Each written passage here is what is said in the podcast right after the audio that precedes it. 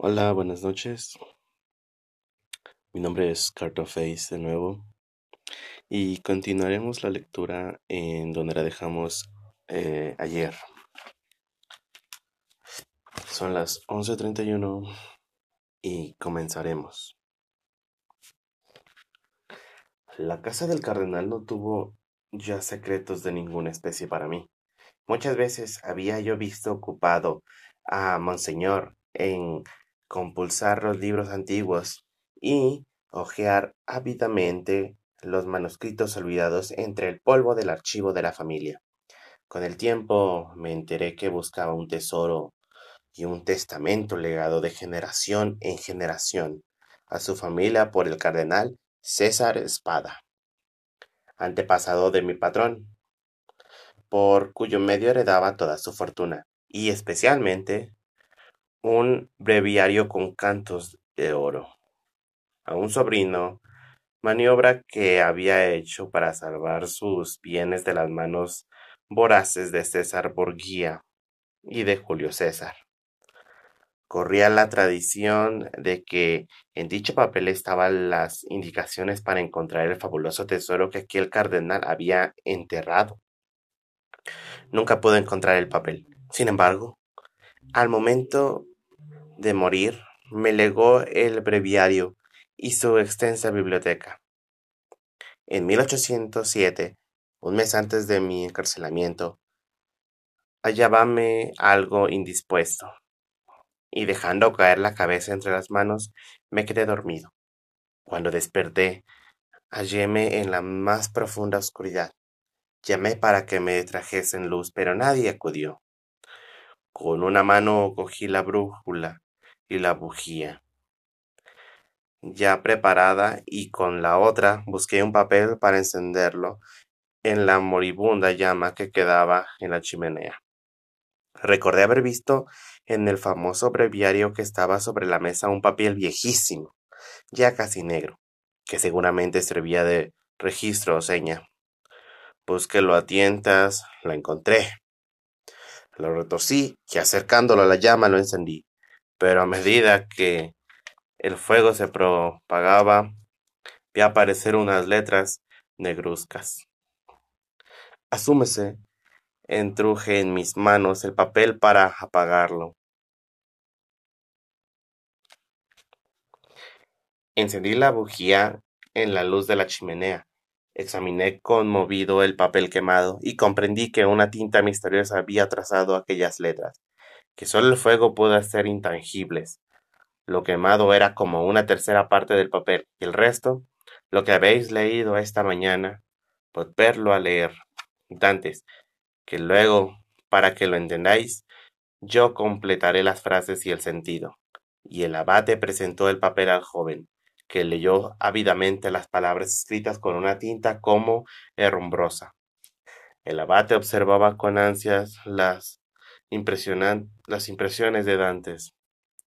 ¿Ahora? dijo, viendo que éste había llegado el último renglón. He aquí lo que yo he completado. Jurad los dos fragmentos, juntad los dos fragmentos y juzgad por vos mismos. Dante obedeció. De los fragmentos unidos resulta la siguiente. Hoy es 25 de abril de 1498. Me he convidado a comer S. S. Alejandro VI, con que me presumo que no contento con haberme hecho pagar el capelo, quiera heredarme, y me reserve la suerte de los cardenales Comprara y Bentivoglio, que han muerto envenenados. Declaro pues a mi sobrino Guido Spada, mi heredero universal, que es escondido en un sitio que él conoce por haberlo visitado en mi compañía, en las grutas de las islas de Montecristo. Cuanto poseo en barras de oro, dinero acuñado, pedrería, diamantes y joyas. Yo solo conozco la existencia de este tesoro, que puede ascender a dos millones de escudos romanos, y se encontrará levantando la roca vigésima, a contar desde el Ancón del este en línea recta. Dos aberturas ahí en estas grutas. El tesoro yace en el ángulo más lejano de la segunda. Como a mi único heredero, le dejo en exclusiva propiedad el referido tesoro. 25 de abril de 1498. César Espada. ¿Lo comprendéis ahora? dijo Faria. Esta era la declaración del cardenal Espada, el testamento tan buscado en vano, contestó Edmundo, sin oscar aún creerlo. Sí. ¿Y qué hicisteis cuando pensasteis haber adquirido esa convicción? Determiné de marchar al instante, llevando conmigo al principio de mi grande obra sobre Italia. Pero hacía mucho tiempo que la policía imperial no me perdía de vista. Mi precipitada marcha despertó, pues, las sospechas de la policía, que estaba muy lejos de poder adivinar su verdadero objeto, y me prendieron cuando iba a desembarcarme en Piombino. Ahora, amigo mío, prosiguió Faria mirando a Dantes, sabéis tanto como yo. Si nos escapamos juntos, la mitad del tesoro es vuestro. Si muero aquí y os salváis solo, os pertenece por completo. Pero, ¿no tiene en el mundo ese tesoro dueño más legítimo? preguntó Dantes vacilando. No, no, tranquilizaos, la familia se ha extinguido del todo. Además, el último conde espada me hizo su heredero, legándome aquel bebriaro simbólico, me legó cuando contenía. Si llegamos a apoderarnos de esta fortuna, podemos gozarlo sin remordimiento. Los años en prisión han minado la salud del anciano abate. Cuando éste muere, Dante se cambia por el cadáver y es sacado de la prisión para ser sepultado. Él planea escapar de la tumba, pero en lugar de enterrarlo, los carceleros lo echan en el mar. Durante angustiosos momentos está a punto de ahogarse, pero finalmente logra zafarse de la bolsa donde lo han puesto y nadar en la noche hasta alcanzar la seguridad. Casi sin fuerzas, Dante llega a la isla de Tiboulen, desfallecido, muerto de hambre y de sed. Ve venir en la noche una tartana y se lanza de nuevo al agua para alcanzarla. Es rescatado por un marinero, Jacobo. Entendiendo las lenguas de todos los de a bordo, Dante se da cuenta de que está a bordo de un barco de contrabandistas. Cuando desembarca, un tiempo después, Dante se ha cambiado. Su cara balada era ahora angulosa. Su boca risueña formaba esos pliegues tirantes que indicaban firmeza y resolución. Sus cejas se juntaban debajo de una arruga, sus ojos se habían impregnado de profundísima tristeza, y había adquirido esa rara facultad de distinguir los objetos en medio de la oscuridad. Su tez, por tanto, por tanto tiempo privado del rayo del sol, había tomado ese color mate que cuando va unido a cabellos negros constituye la belleza aristocrática de los hombres del norte. La profunda ciencia que había aprendido ceñó su rostro como una aureola de inteligencia y superioridad. La elegante de sus formas, la elegancia de sus formas, nerviosas y enjutas, había adquirido muscular solidez.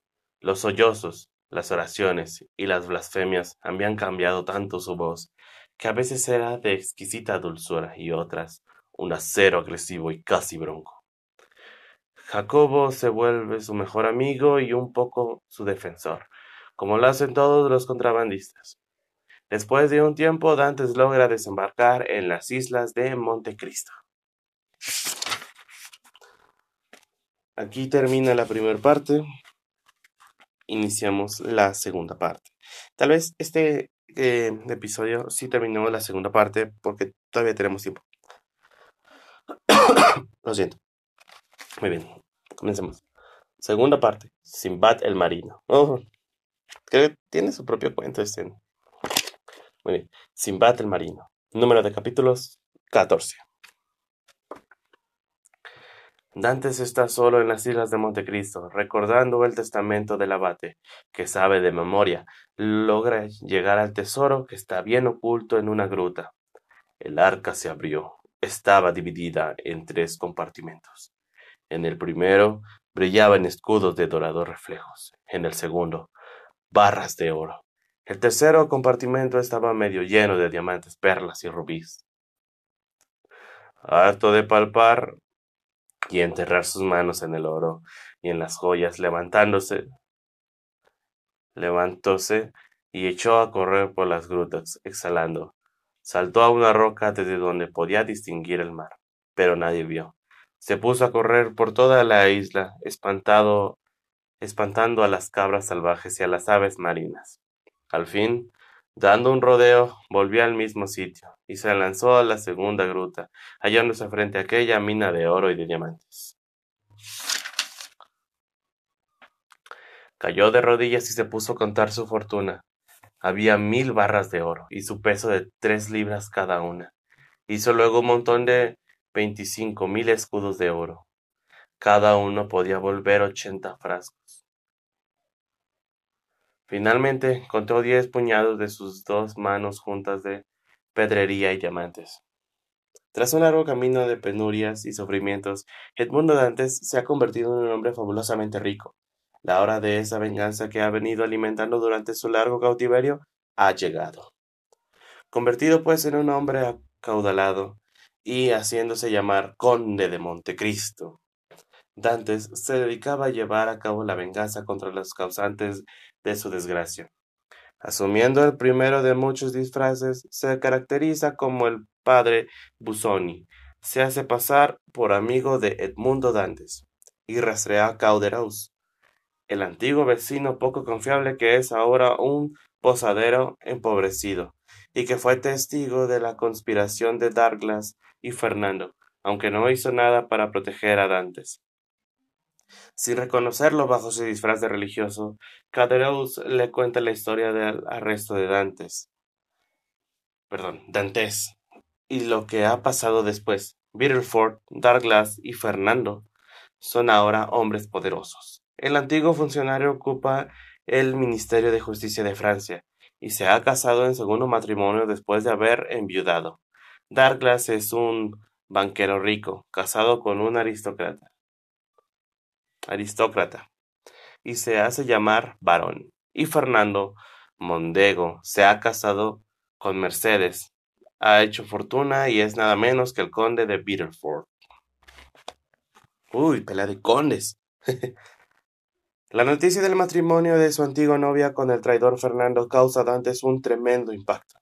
Sin embargo, Caderos le informa de algunos datos interesantes. Ah, ¿cómo era la voz de Caderos? Habíamos dicho. Ah, no recuerdo. Creo que era como tirada. No, esa es la de Fernando. Era, era algo así, ¿no? No. Bueno, vamos a dar nuevas voces porque la verdad se me olvidó. Creo que cada episodio vamos a estar dándole nuevas voces a cada uno para que porque se me olvida la verdad. Muy bien. Eh, con eso, aquí vamos con Caderos. Vamos a darle una voz eh, algo tintinante. Mercedes se dispersó por la pérdida de Edmundo. En este vino, en esto vino a herirla un nuevo dolor, la ausencia de Fernando, cuyo crimen ignoraba y a quien miraba como su hermano. Con esta ausencia quedó Mercedes sola. Después de tres meses de dolor, estando en su casa, Fernando llegó con el uniforme de subteniente. Mercedes lo recibió con un entusiasmo que él confundió con amor. Ella, por su parte, recordó que el viejo Dantes había estado seguro de que su hijo había muerto. Si Edmundo hubiese vivido, tal vez Mercedes nunca hubiese llegado a ser esposa de otro. En este primer viaje, Fernando nos dijo, no dijo a Mercedes palabra alguna de amor. Lo hizo en el segundo, y seis meses después tuvo lugar el enlacre en la iglesia de Acolus. Era la misma iglesia en la que debía casarse con Edmundo, observó Bossi con triste ironía. Mercedes y Fernando se casaron, pues, pero ella en el fondo seguía amando a Dantes, mientras que él seguía temeroso de que su rival, de que su rival regresase algún día. Ocho días después del enlace, se fueron. Al estallar la guerra de España, Fernando la dejó en Perpiñán, donde yo la vi. Ocupábase de la educación de su hijo. El abate se estremeció. ¿De su hijo? Sí, respondió Cadreus. Del niño Alberto. Pero, ¿tenía ella educación para dársela a su hijo? prosiguió el abate. Creo que lo leí.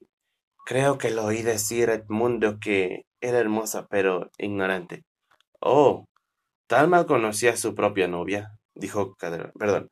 Oh, tal mal conocía a su propia novia, dijo Caderos.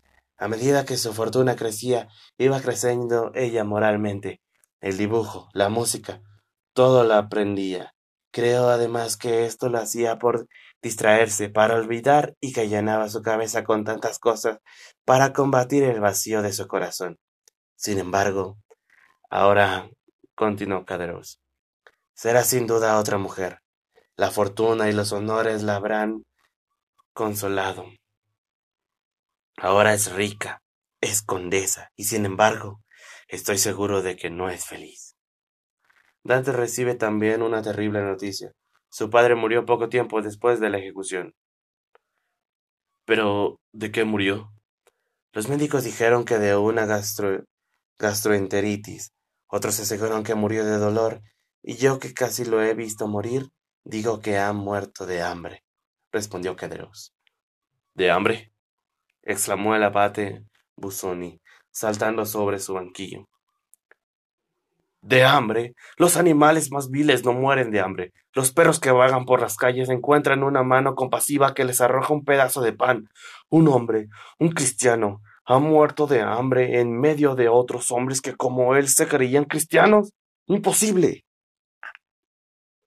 Dantes recompensa a Kedreus y a su esposa, la siniestra Craconte, con un valioso diamante que despierta la ambición de ambos se va sacudido por las noticias,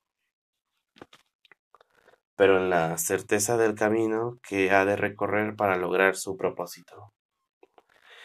Basado en el relato de Cadereus, Dantes, ahora disfrazado como un inglés, Lord Guilford, rescata a Morrel, su antiguo patrón, que había intentado, que había intentado muchas veces interceder con las autoridades en el nombre de Dantes, Morrel ha sufrido muchas pérdidas en el mar y está al borde de la quiebra y a punto de suicidarse, cuando su hija Julia le trae la prueba de que todas sus deudas han sido pagadas por un bienhechor misterioso, que se llama a sí mismo Simbad el Marino, y que también le ha dado a Morriel un diamante para el dote de Julia, que está próxima a casarse. De esta forma, Montecristo comienza el proceso de su propia recuperación, con una enorme muestra de agradecimiento al único hombre que se preocupó por intentar salvarlo del cautiverio, o sea, Morriel. Viendo a Morriel y a su familia felices, con su crédito y buen nombre recuperado, Montecristo murmura. Que sean felices, noble corazón. Que Dios te bendiga por el bien que has hecho y que harás todavía y que de mi gratitud tan ignorada como mi beneficio. Y con una sonrisa en que brillaba la felicidad, abandonó su escondite sin que nadie ah, lo, lo lamento. Sin que nadie reparase en él, y bajando los escándalos, los escalones que sirven de desembarcadero, gritó Jacob. Perdón que lo grite así la palabra. Se aproximó una lancha que le condujo a un yate ricamente aparejado, a cuyo puente subió con la ligereza de un marinero. Desde allí se puso otra vez a contemplar a Morrel, que llorando de alegría repartía todos apretones de manos mirando a la par el cielo, como si buscase a su desconocido protector. Ahora, murmuró el desconocido, Adiós a todos los sentimientos que ennoblecen el alma. He querido ocupar el puesto de la providencia para recompensar a los buenos. Ahora cédame el suyo, el dios de la venganza, para conquistar a los malvados. La escena cambia a Florencia, donde dos jóvenes franceses, el barón Fras Pianay y el vizconde Alberto de, de Morcerf, hijo de Fernando, están de vacaciones. Mientras Alberto hace un corto viaje a Nápoles, a Nápoles, Franz decide salir de pesca. Por azales del destino, llega a la solitaria isla de Montecristo, al parecer deshabitada, pero ahí Franz se lleva una sorpresa. Encuentra que la isla es el cuartel de un hombre misterioso, quien lo invita a cenar a su palacio subterráneo. Intrigado, Franz acepta. Es conducido a las grutas. Con una venda en los ojos después de un enredado trayecto, escucha una vez una voz. Sentáis, caballero.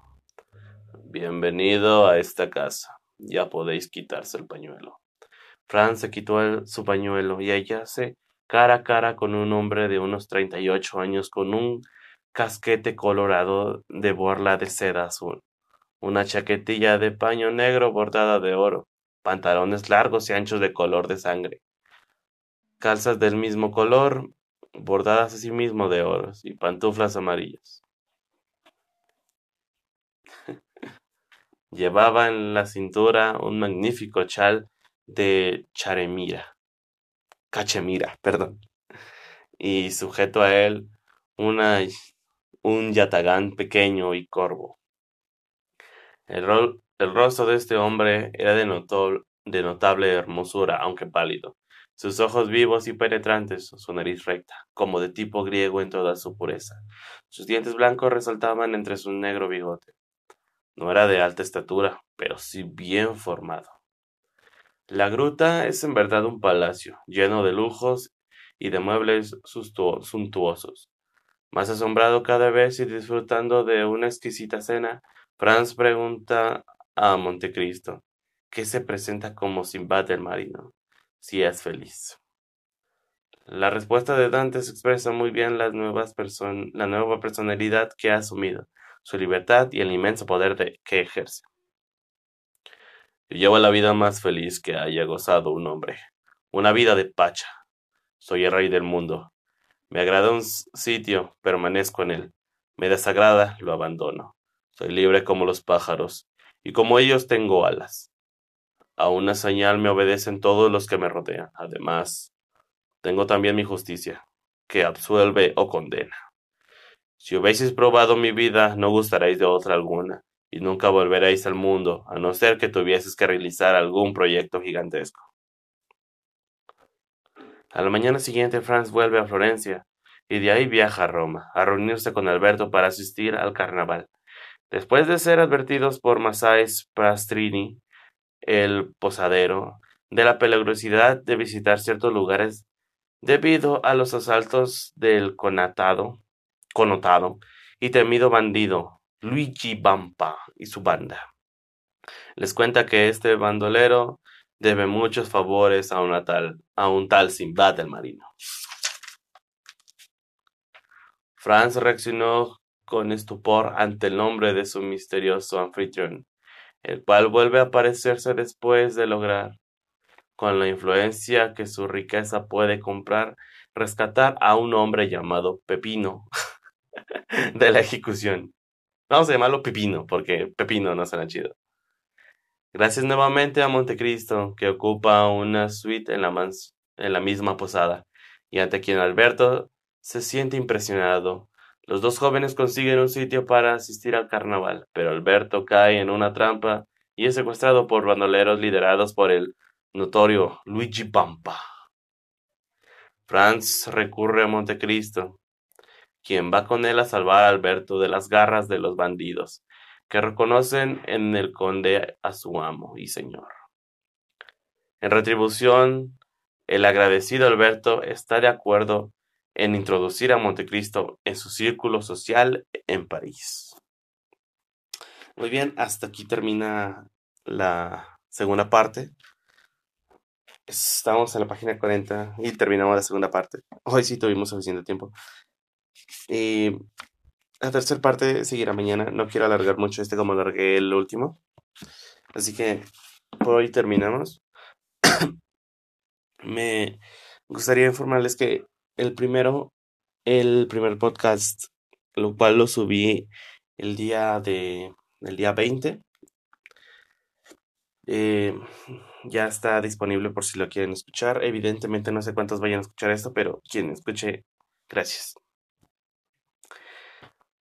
Em, ah, eh, quisiera avisar que para el día de mañana viernes, además de la lectura, tendremos la primera sección, la cual es la sección emotiva. A no ser que cambie de opinión y lo hagamos de sucesos. Pero como ya había mencionado antes, el domingo va a ser el de música, ya que es el último día de la semana y es cuando más música puede que encuentre. Así que esto sería todo por hoy. Les agradezco por escucharme.